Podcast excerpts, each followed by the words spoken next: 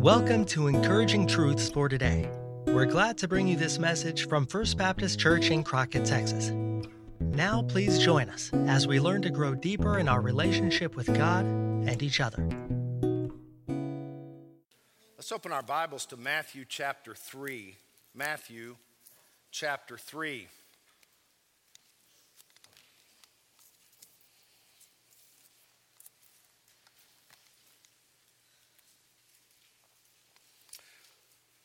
We're focusing again today on the man known as John the Baptizer or John the Baptist, called by God for a specific purpose. Uh, it was a unique call, unlike any other call that would follow or preceded that. He is the prophet of the Messiah. And as God called him and empowered him, he prepared the way for the coming of Christ. And so we're going to look at his message today. And I want us to focus on the question Are you a repenter? And we'll talk more specifically about that. But let's look at verses 1 and 2 of Matthew chapter 3. In those days, John the Baptist came preaching in the wilderness of Judea and saying, Repent, for the kingdom of heaven is at hand. Let's pray together. Uh, Father, I thank you for your guidance, uh, even in the midst of confusion and change. And Father, we pray that today you would quieten our hearts you would find our hearts to be fertile soil for the seed of your word, that it might penetrate our hearts and produce a harvest of good works and godliness that would bring you great glory. And so, Father, I pray that you would please speak through me, because unless you speak, I have nothing at all to say. And we pray this in Jesus' name. Amen. What happened behind the scenes, as you know, things are not going as we plan A or plan B. Now we're on plan C, and that's okay. C stands for Christ, and we're following, uh, following him today. But it all happened because of the wrong person trying to do a task he didn't understand how to do. I'm talking about myself. I did something I thought was very simple. I went down the stairs. There was one water faucet handle. I turned that faucet handle, thinking that would increase the water flow in the Baptist, baptistry. What I did is I opened the drain. Because there's this other thing that doesn't look like it has anything to do with water that allows the water to come into the baptistry. So not only did I not fill the baptistry, I filled a couple of rooms behind the baptistry back there. And so it is, is refilling. We will baptize at the end. However, I see a good picture in that. That here is John the Baptist doing something that he was not accustomed to doing, but he was called by God to do it. And he was the, the right man for the right message at the right moment. And under that calling, he brings that message in a timely way to where it doesn't matter where he's located when he does it. He's out in the wilderness in Judea. It doesn't matter if he is not the chosen one of the people to uh, deliver that message, but God had called him to do it. And he was the right man doing the right thing in the right way as God determined for him to do it. And so we read his message a moment ago repent, for the kingdom of heaven is at hand. Now try to put your feet in his sandals. If you were called by God to be the very first person to introduce Jesus Christ, the Messiah, the King, to the world, what would be your first sentence? I don't know if you've had that responsibility before where there's a guest speaker and you're called upon to introduce this person. That's a pretty burdensome task to think through and uh, be prepared. Uh, you want to make the right introduction. Can you imagine the heavy weight upon his shoulders that he will be the first to introduce him and to introduce how to come to him? So, better yet, not what would your first sentence be, but what would your first word be? In the current church culture, the message might be come and get rich, or come and feel better, or come and have all your needs met.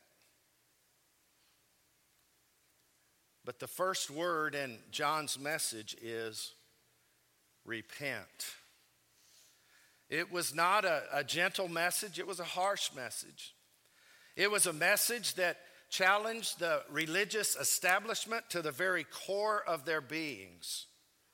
Who would he be to call upon them to do anything other than what they had always done? But the first message is repent. I remember years and years ago, I met my first Russian pastor. I was speaking to him, and he was telling me about what God was doing in their midst. And he used terms that seemed strange to me, but terms that are very biblical after you consider them. First of all, he was talking about how they had built a prayer house here and a prayer house here and a prayer house here and extended their ministry. Now, in my way of thinking, I was thinking, are you talking about a prayer chapel? He was talking about churches. They refer to their churches as prayer houses. Why? Because Jesus said, My house shall be called a house of prayer. Then he talked about preaching and, and how fulfilling it had been because he told me about a service where a man repented. And I thought, from what? Was he a church member with hidden sin and he repented? You know what he was saying? The man became a believer. He repented. He was a repenter. That's how they refer to a follower of Christ. So think about the terminology we use. We kind of had to move away from the word Christian because that became such a generic term with people. And uh, we've even heard people in our community say, well, everybody in Crockett is Christian. Well, that's not true. It's very possible not everybody in this room is a Christian. We, only God knows. But narrow is the way that leads to life, and few there be who find it. So many people would wear that label Christian because they would say, Yes, I'm a Christian, I'm a Texan and an American. Isn't it all the same? So we shifted to Are you a believer? Well, even that can be deceptive because some would think you're simply asking them, Do you believe in God in a generic sense? They might say, Yes, I'm a believer. In that, they might mean, I, I call upon God when I'm in trouble or when I'm distressed. I pray for rain. But there's no personal commitment to Christ. So then we might use the term Are you a follower of Christ? Well, even that can be misconstrued in people's minds with little explanation because they might think, yeah, I'm a, I'm a good old boy like the rich young ruler. I, I do this and I don't do that, have a legalistic thing, list of things, and, and they might go on to say, I hope that my good outweighs my bad because I really am a good old boy. Just ask my mom. Well, God's not going to ask his mom. But think about that term repenter. That gets at the very heart of what it means to be a follower of Christ, a Christian, or a believer. Because without repentance, you can't enter the kingdom of God. And without a heart of repentance continuously as a lifestyle, you can't reflect who Christ is to those around you. So, repentance is that initial step of turning from sin and turning to Christ. And then it is a lifestyle for the believer until they reach heaven. That constant challenge when I give in to sin and self and I give in to the temptations of Satan, I have to repent again, not to be saved, but to restore my fellowship with the Father who has established that relationship with me. And so I, I want us to think of it in those terms today. Are you a repenter? Not just have you repented, but the reality would be in the present tense. Have, have you repented initially to come to Christ? And are you currently repenting of sin in your life? Are you a repenter at the very core of your identity? So I want us to look at three things based upon the statement John the Baptist makes here that identify for us what the life of a repenter looks like. First of all, a repenter lives a life of honesty. Now, I'm not just talking about telling the truth even when it's tough, I'm talking about being honest about yourself. Notice the message here. His first word, repent. Now, I read it rather calmly. John was in the wilderness preaching to crowds that were gathering. It might have sounded more like this Repent, the kingdom of heaven is at hand. He was calling to them and challenging them and pleading with them to turn from that which was destroying them to the one who could give them life.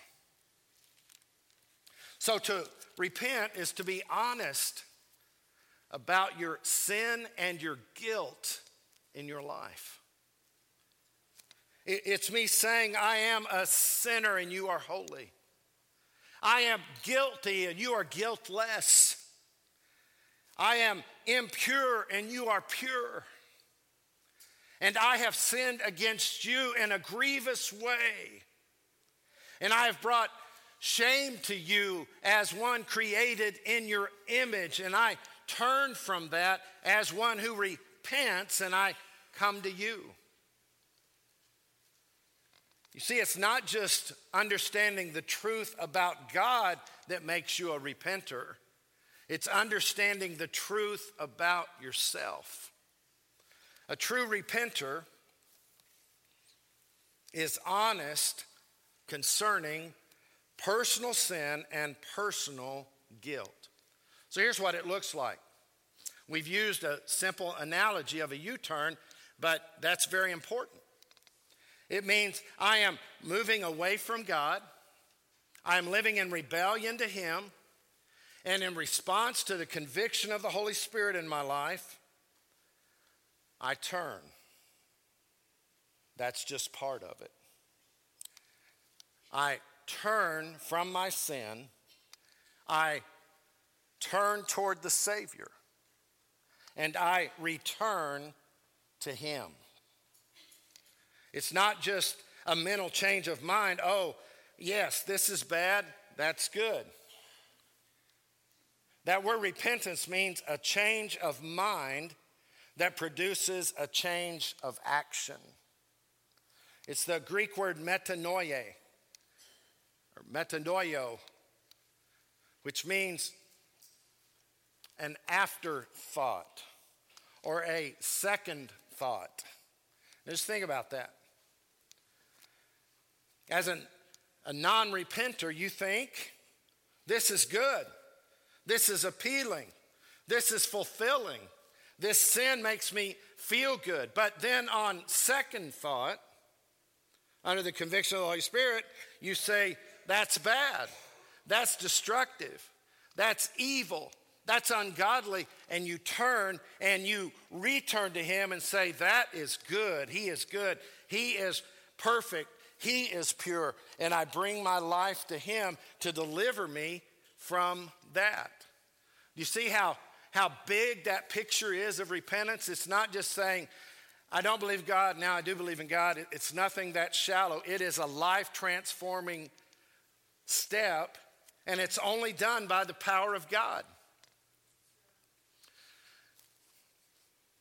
And so I make that decision to repent. God guides me to that by the Holy Spirit, and I turn and I return to Him. Here's what one commentator says John did not call on the people to be sorry, but to change, to think afterwards, literally, to change their attitudes mentally and their conduct personally. A change of mind, which issues in regret and in a change of conduct. This is not an imposed speech put in your hands as a professional athlete, and we could all recite it together. What I did was wrong. I'm sorry that I have cast a bad reflection upon myself, my family, and this team. I will try to do better as I proceed through my professional career and continue to bless you with my athletic prowess. It's not a, a president in the past who says, What do you mean by that? Uh, be specific about that. He, he, he said, and then he, he said, I'm, I'm sorry. But you see, there's a, a sorrow that people can have and still die and spend eternity in hell.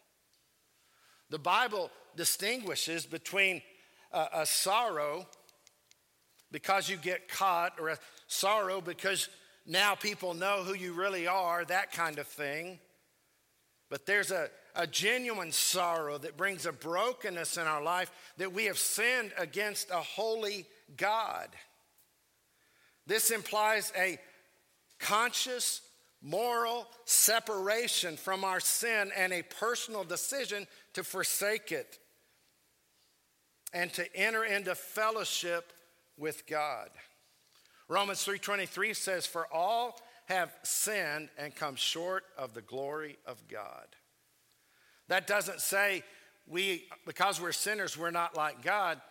Because we're sinners we have fallen short of what God created us to be, the glory that he placed upon us. Now I could ask you a trick question. Are you a sinner because you sin? Or do you sin because you're a sinner? Let's all pick choice B. We sin because we are a sinner by nature and by choice. It's not just about the habits that we have, it's about our heart. And we have a heart that moves in the realm of sin and rebellion against God. And the only antidote to that virus of sin and rebellion is repentance and salvation. That's the only thing that can change a person's heart. And that's the only thing that can keep a person's heart pure before God. So keep that in mind. We're not sinners because we sin, but we sin because we are sinners. And so in Acts 3:19, we find these words. Peter is preaching a second sermon. At the heart of it, he says, Repent therefore and be converted, that your sins may be blotted out. So, what's he saying there? He's saying, When I come to a point of the recognition that I am a sinner who commits sins, but at my very heart I'm living in rebellion to God, I must repent and be converted. To be converted is to have that afterthought that says, I turn from this, now I turn to Him, and I come to Christ. And He says, when that transpires in our life, our sins are blotted out. They are cleansed. So let's look at the difference in the two types of repentance described in Scripture in 2 Corinthians 7. 2 Corinthians 7. Now, he's speaking about a specific thing that's transpired in a specific community, in a specific congregation, but the principle applies here. He's speaking to them having made the right decision, which shows that their salvation is genuine because they are repenters. So notice what it says in verse 9 of 2 Corinthians 7. The Apostle Paul writes under the inspiration of God Now I rejoice not that you were made sorry, but that your sorrow led to repentance. For you were made sorry in a godly manner, that you might suffer loss from us in nothing. For godly sorrow pr- produces repentance to salvation and not to be regretted. But the sorrow of the world produces death. For observe this very thing that you sorrowed in a godly manner, what diligence it produced in you what clearing of yourselves, what indignation, what fear, what vehement desire, what zeal, what vindication. In all things you proved yourselves to be clear in this matter. You see the difference there? There is a, a, a sorrow where you, you're, you're sorry for your sin. I apologize. Has anyone ever said to you, stop apologizing and just stop doing it? Well, that's a repentance that's just wrapped up in, I'm sorry. I'll, I'll confess one of my sins. When I was younger, um, my sister and I would get on each other's side of the back seat. You know, he's on my side of the seat, she's on my side. And, or we'd be arguing about something. My dad would come in and he'd say, Son, you tell your sister you're sorry. And I'd go, You're sorry. And um, I enjoyed it for a moment. Did you understand what I did? He said, Tell your sister you're sorry. And I told her, You're sorry. But you know, we do that in life, don't we? Instead of saying, I'm sorry, and, and repenting and owning up to our own sin and allowing God to transform us, we, we point to people around us, we point to our past, we point to everything else, and, and we say, You're sorry, and that's why, why I'm waiting in all of this and drowning in all of this. The reality is, I'm sorry as an individual. I, I'm sorry for what I've done, not just in a physical sorrow, but a sorrow that leads to repentance. Even if it's a sin that we're not aware how grievous it is to God, but we come to that understanding.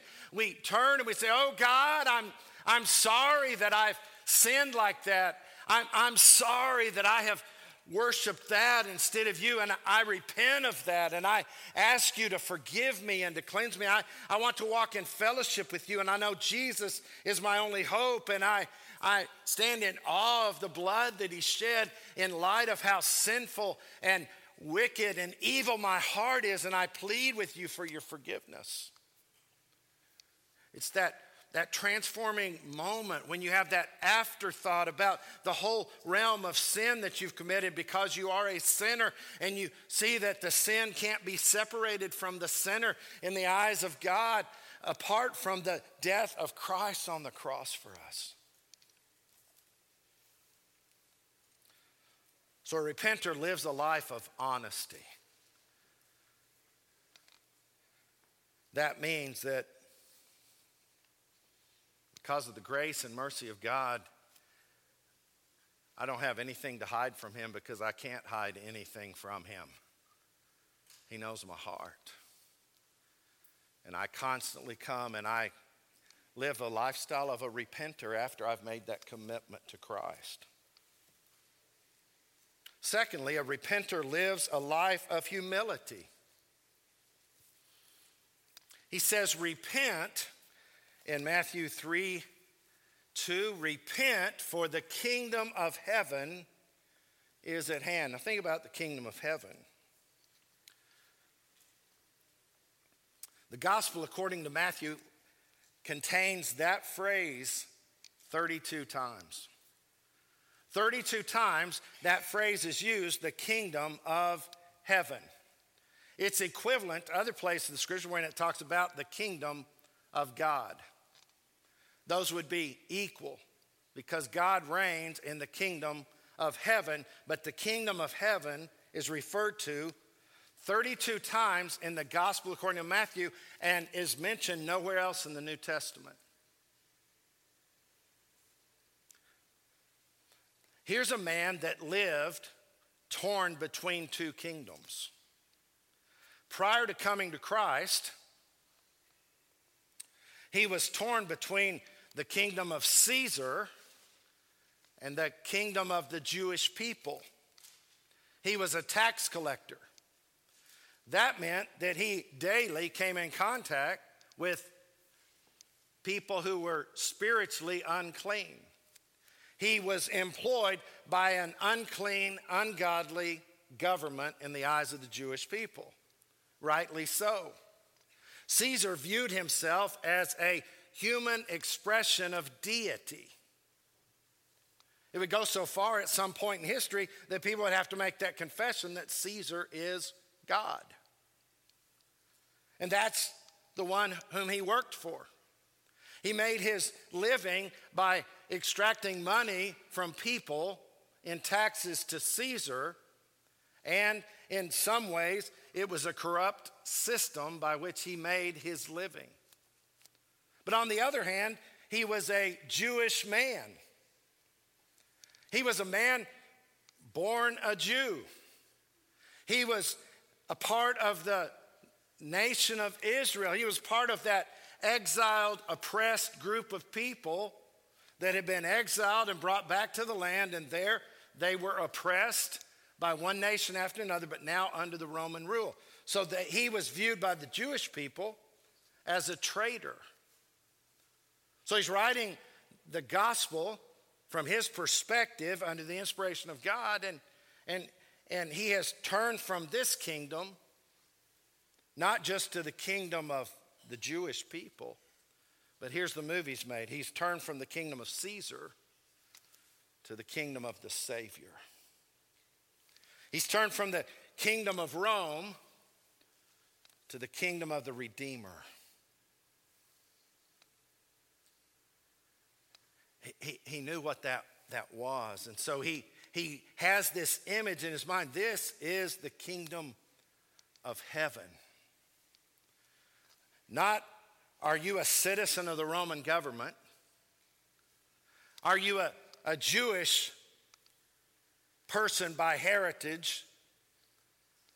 But the kingdom of heaven. And so the kingdom of heaven is, is contrast with the kingdom of darkness. This is the kingdom of light that Jesus brought. This is the kingdom of God, not the kingdom of Satan, the prince of this world. And so here, John the Baptist delivers a very timely, powerful message repent, for the kingdom of heaven is at hand. So, how would you define the kingdom of heaven? Well, another way to say it the rule of heaven has arrived and is arriving in the person of Jesus Christ. It's at hand, it's near, it's impinging upon our current existence. The, the kingdom of heaven is at hand. To repent is to bow before the king of the kingdom of heaven. It's to turn from everything this world offers, everything the prince of darkness would offer us, to turn to the kingdom of light, the kingdom of heaven, the kingdom of God, and to allow the king of the kingdom of heaven to reign and rule on the throne of your heart, so to speak. So anything that competes with Jesus for the throne of your heart is an idol because He alone has right to rule in your life. Because He is the King of the kingdom of heaven. So, a moment ago, when we worshiped him, here's what we were doing we were bowing our hearts before his kingship. When we were uh, almost raptured in singing about his resurrection, we are recognizing and celebrating his kingship. He is the, the king over all. He has conquered death, hell, and the grave. He is the king of kings, the lord of lords. And we celebrate that because he is the king of the kingdom of heaven that transcends and supersedes the, any kingdom in this earth.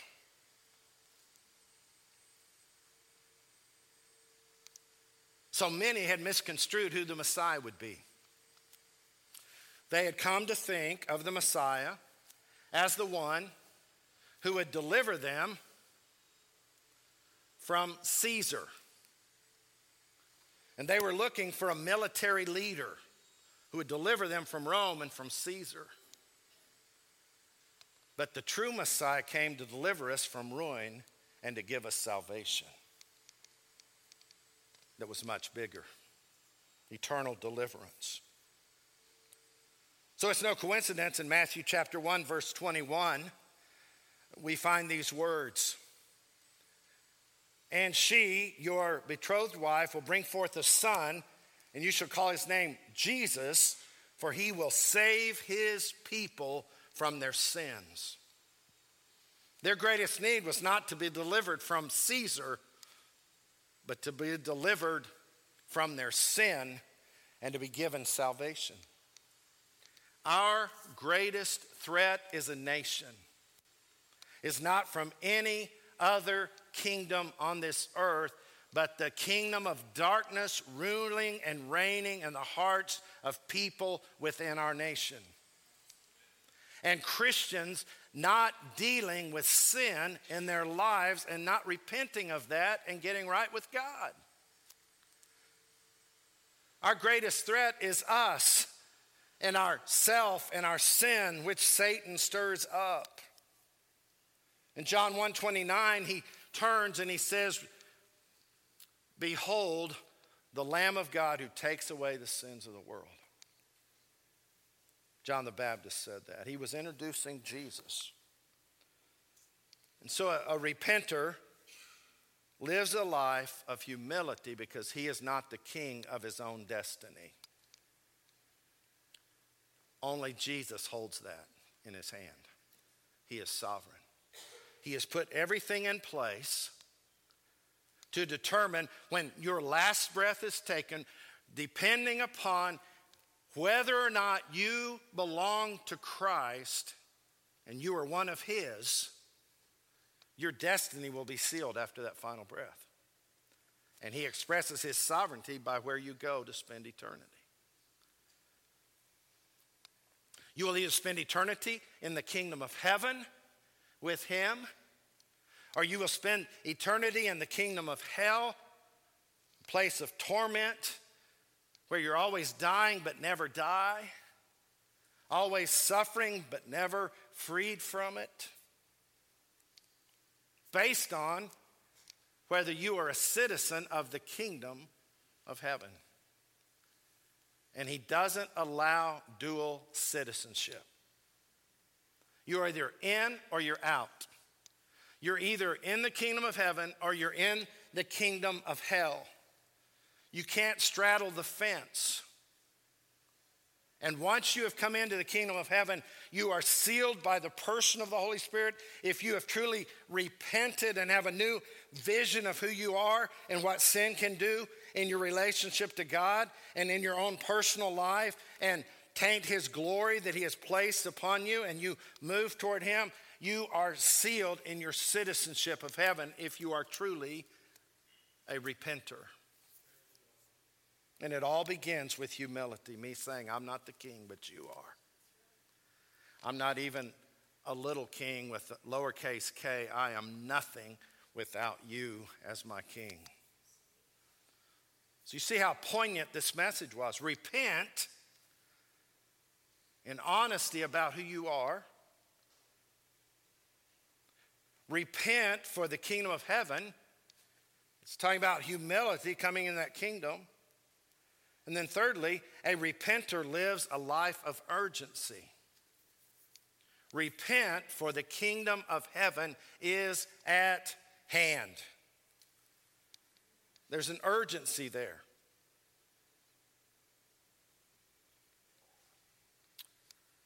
This past week, I flew to New Mexico. My wife had a um, had to stay here and teach piano. My my mom was facing some medical decisions about her future. We are meeting with the cardiologist, and uh, we got some favorable news. But on the way there, I was flying directly from Dallas to Clovis, New Mexico on an airline that has a direct flight, no stops, and it holds eight people besides the, the pilot and the co pilot. It was kind of unnerving. We were taxing over in the corporate aviation part of the airport where they leave from, and, and we're, we're taxiing away. I'm the only passenger on the plane. It was tough deciding where I was going to sit.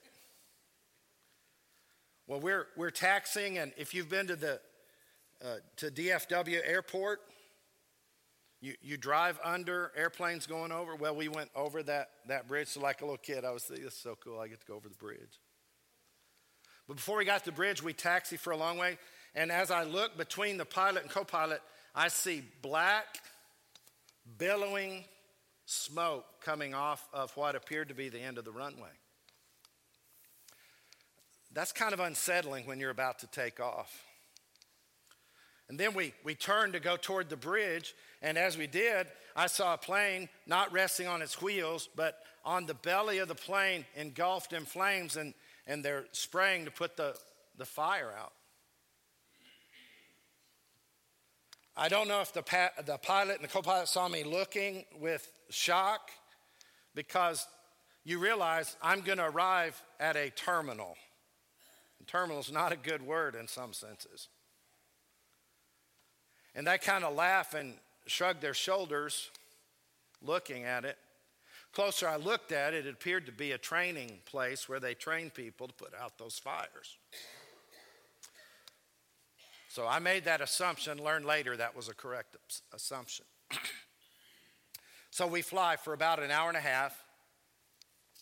We arrive in Clovis, New Mexico. Right after we arrive and they turn off the engine, the co pilot turns to the pilot and says, You did good. And he said, One more minute and we wouldn't have made it. That's not what you want to hear. Because immediately I thought there are going to be seven people giving the testimony. I was supposed to be on that flight if something had happened 60 seconds earlier than them turning that engine off. Well, then the co pilot comes around and, and he walks down the ladder onto the tarmac. And as he does, this lady rushes out to him and says, I'm glad you made it. And I'm coming down the steps thinking, I am too. And then he says, We had one minute to spare. And she said, I know. And he said, So go ahead and get the maintenance guys to come look at the plane. Well, now I'm not even trusting the ladder getting out of this thing. Then I walk into the airport, which is a small building. I hug my sister hello and I turn to go to the restroom and I overhear a lady say to the co pilot, do you think it's safe to go ahead and put luggage on that plane? It's the only plane on the tarmac. Well, now I'm really curious. So I walk into the restroom, and as I'm, I'm turning to leave, the co pilot comes in. I'm not leaving before I ask this question Was there something wrong with the airplane? And he looked at me like I'd lost my mind, kind of. He just kind of looked at me with blank stare and he said, Oh, no. We have so many flight miles we can travel before we have to do severe uh, inspection and maintenance on a plane like that. And we arrived one minute inside that to where they do a more limited inspection and maintenance on the plane. That's all it was. Well, I about passed out at that.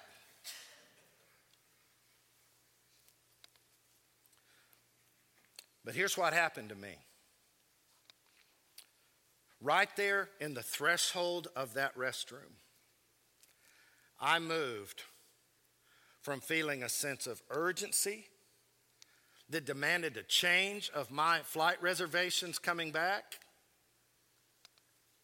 I, I faced an urgency of knowing in my mind that I was one minute from standing before God. I moved from that to, oh, good, it wasn't anything.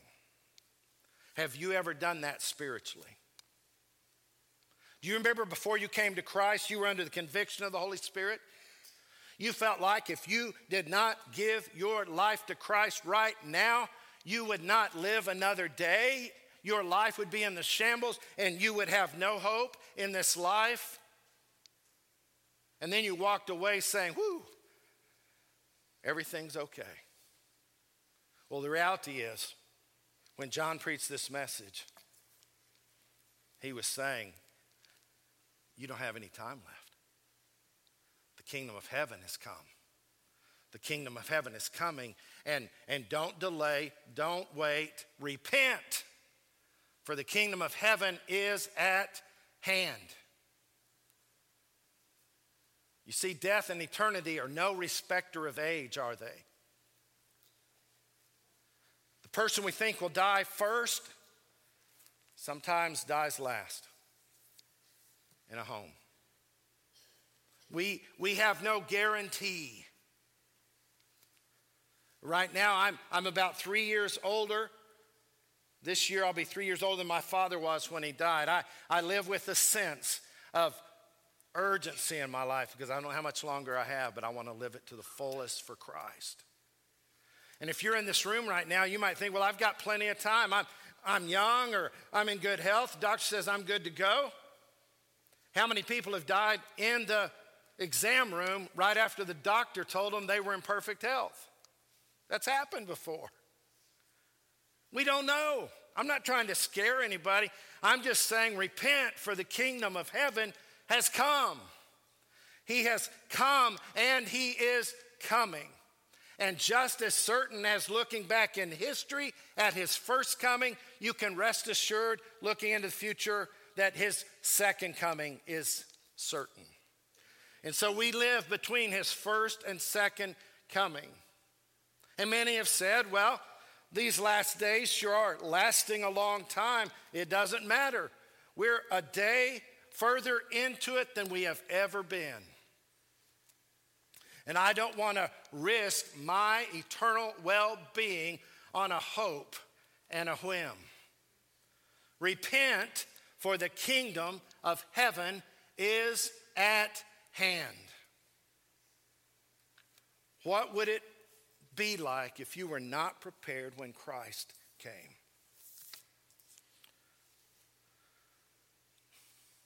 This should motivate us to live with a sense of urgency and a burning desire to take everyone we can with us to heaven, to talk to them about the one who has come. There's a fictitious story about the devil and his demons meeting. They were having a, a strategy brainstorm. How can we take the most people to hell? How can we bring that many people to destruction, the most people we can? Fictitiously, this one demon said, Hey, um, Satan, why don't we tell them there's no heaven? If they believe there's no heaven, there's no afterlife, then they'll be hopeless. And he said, No, that won't work. Every, every culture believes in some type of afterlife. Not every culture, but most. Another demon thought he would top that suggestion. He said, Well, let's don't tell them there's no heaven. Let's tell them there's no hell. And Satan said, That won't work because they experience enough pain and evil and sorrow in this life to know that it could even be worse in the afterlife. Then, in this fictitious story, Satan's eyes widen and he says, I know what we can tell them. We won't tell them there's no heaven or there's no hell. We'll tell them there's no hurry. And that'll bring the most people with us to hell. There's no hurry. And so many would say, well, yes, I know I need to come to Christ, but I, I need to get my life straightened out first. No, you don't. That's the whole reason he came. He came because we could not straighten our lives out. We are crooked and, and mixed up and broken and sinful. Others would say, well, well, I want to have more understanding. I want to be able to put all this together in my mind. And, and you can never get there because no matter how much we know, I can attest the fact I have a Bible degree from college. I have a master's degree from seminary. I have my doctorate in biblical spirituality. And all I've learned through all that is how little I actually know about God. Because He's beyond our understanding. He, he's beyond our grasp unless He makes Himself near to us as He did in Christ. And, and you'll never amass enough knowledge. Others would say, Well, I want to compare all of the religions. Well, there's no comparison. People say, all religions take us to the same place. That's true because Christianity is not a religion, it's a relationship that takes you to Christ and to heaven. And all other religions do take you to the same place, they take you straight to hell. Because Jesus said, I'm the way, the truth, and the life. No one comes to the Father except by me. The Bible says there is no other name given among men whereby we must be saved other than the name of Jesus. Those are exclusive claims. And it's not a religion and a ritual, it's a relationship with the God of the universe. But all of that and any other means of causing you to delay in coming to Christ is a, a tool and a strategy of the enemy whispering in your ear, there's no hurry, there's no hurry, you got plenty of time. You just go ahead and go ahead and explore, go ahead and think, go ahead and um, come to church. He doesn't care if we come to church as long as we don't come to Christ. There's a big difference coming to church and coming to Christ. John wasn't just introducing a new religion, he wasn't just trying to do an upgrade of Judaism. He was bringing a fresh message that the king of the kingdom has arrived, and you will have to do business with him. You cannot remain neutral toward Jesus. It's either yes or no. It's either come to Him or walk away from Him. It's either repent or rebel. No one stays neutral with Jesus. And He doesn't care what we say about Jesus as long as we don't say the right thing, and that is, Jesus, you are Lord and Savior, and I bow at your feet. So now, I say as John the Baptist did repent, for the kingdom of heaven is at hand. Are you a repenter? And are you calling others to repent? And so, as repenters, we do something that's strange in the eyes of the world we partake of communion.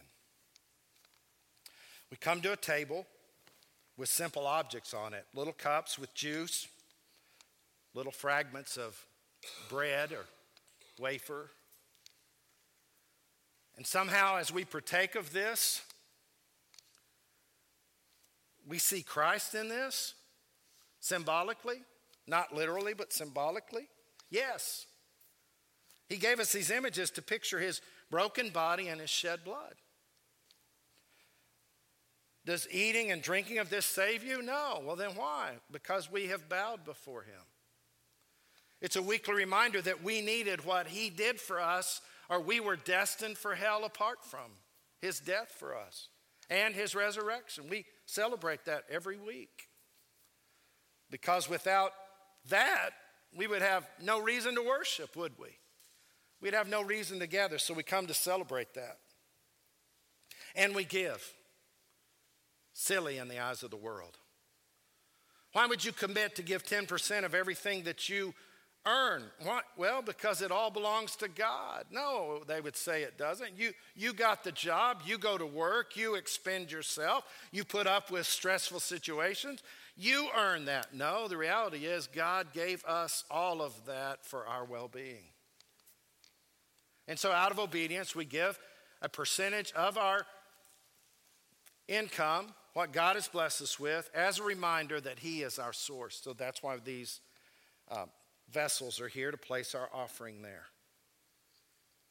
So we come here basically to celebrate what we have been given by God.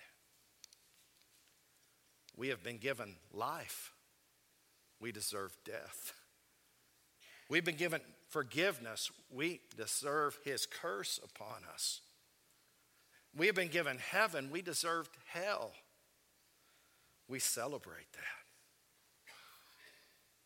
And it humbles us every week before our King.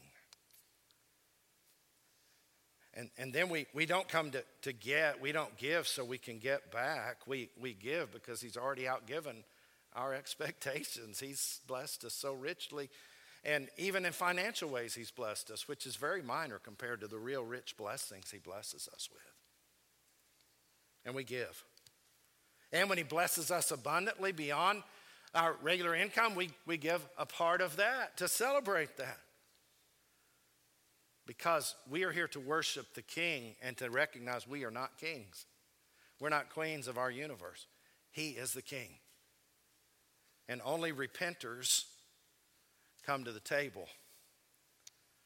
Because unless you have repented and are repenting as a lifestyle, it means nothing. But if you have repented and are repenting and living that lifestyle, it means everything. So I'm going to lead us in prayer and then we will gather at the table. We'll come and return to our seats or pray here, spend time reflecting on what God has done in our life, what He is doing, what He's going to do through the person of Christ. We'll have a reflection question on the screen Lord, what in my life displeases you? Why do we put that on there? To make you feel guilty? No, to call us to check our hearts. Is there anything we haven't repented of? Not to earn our salvation if we've already repented and turned to Christ the Savior, but we continue to repent as a lifestyle. We would like to thank you for joining us for this message from First Baptist Church in Crockett, Texas. First Baptist desires to be a house of prayer with a heart for people, making a difference by making disciples from our neighborhood to the nations. If you would like more information about this ministry, please visit www.firstcrockett.org. Until next time, may God's blessings be upon you.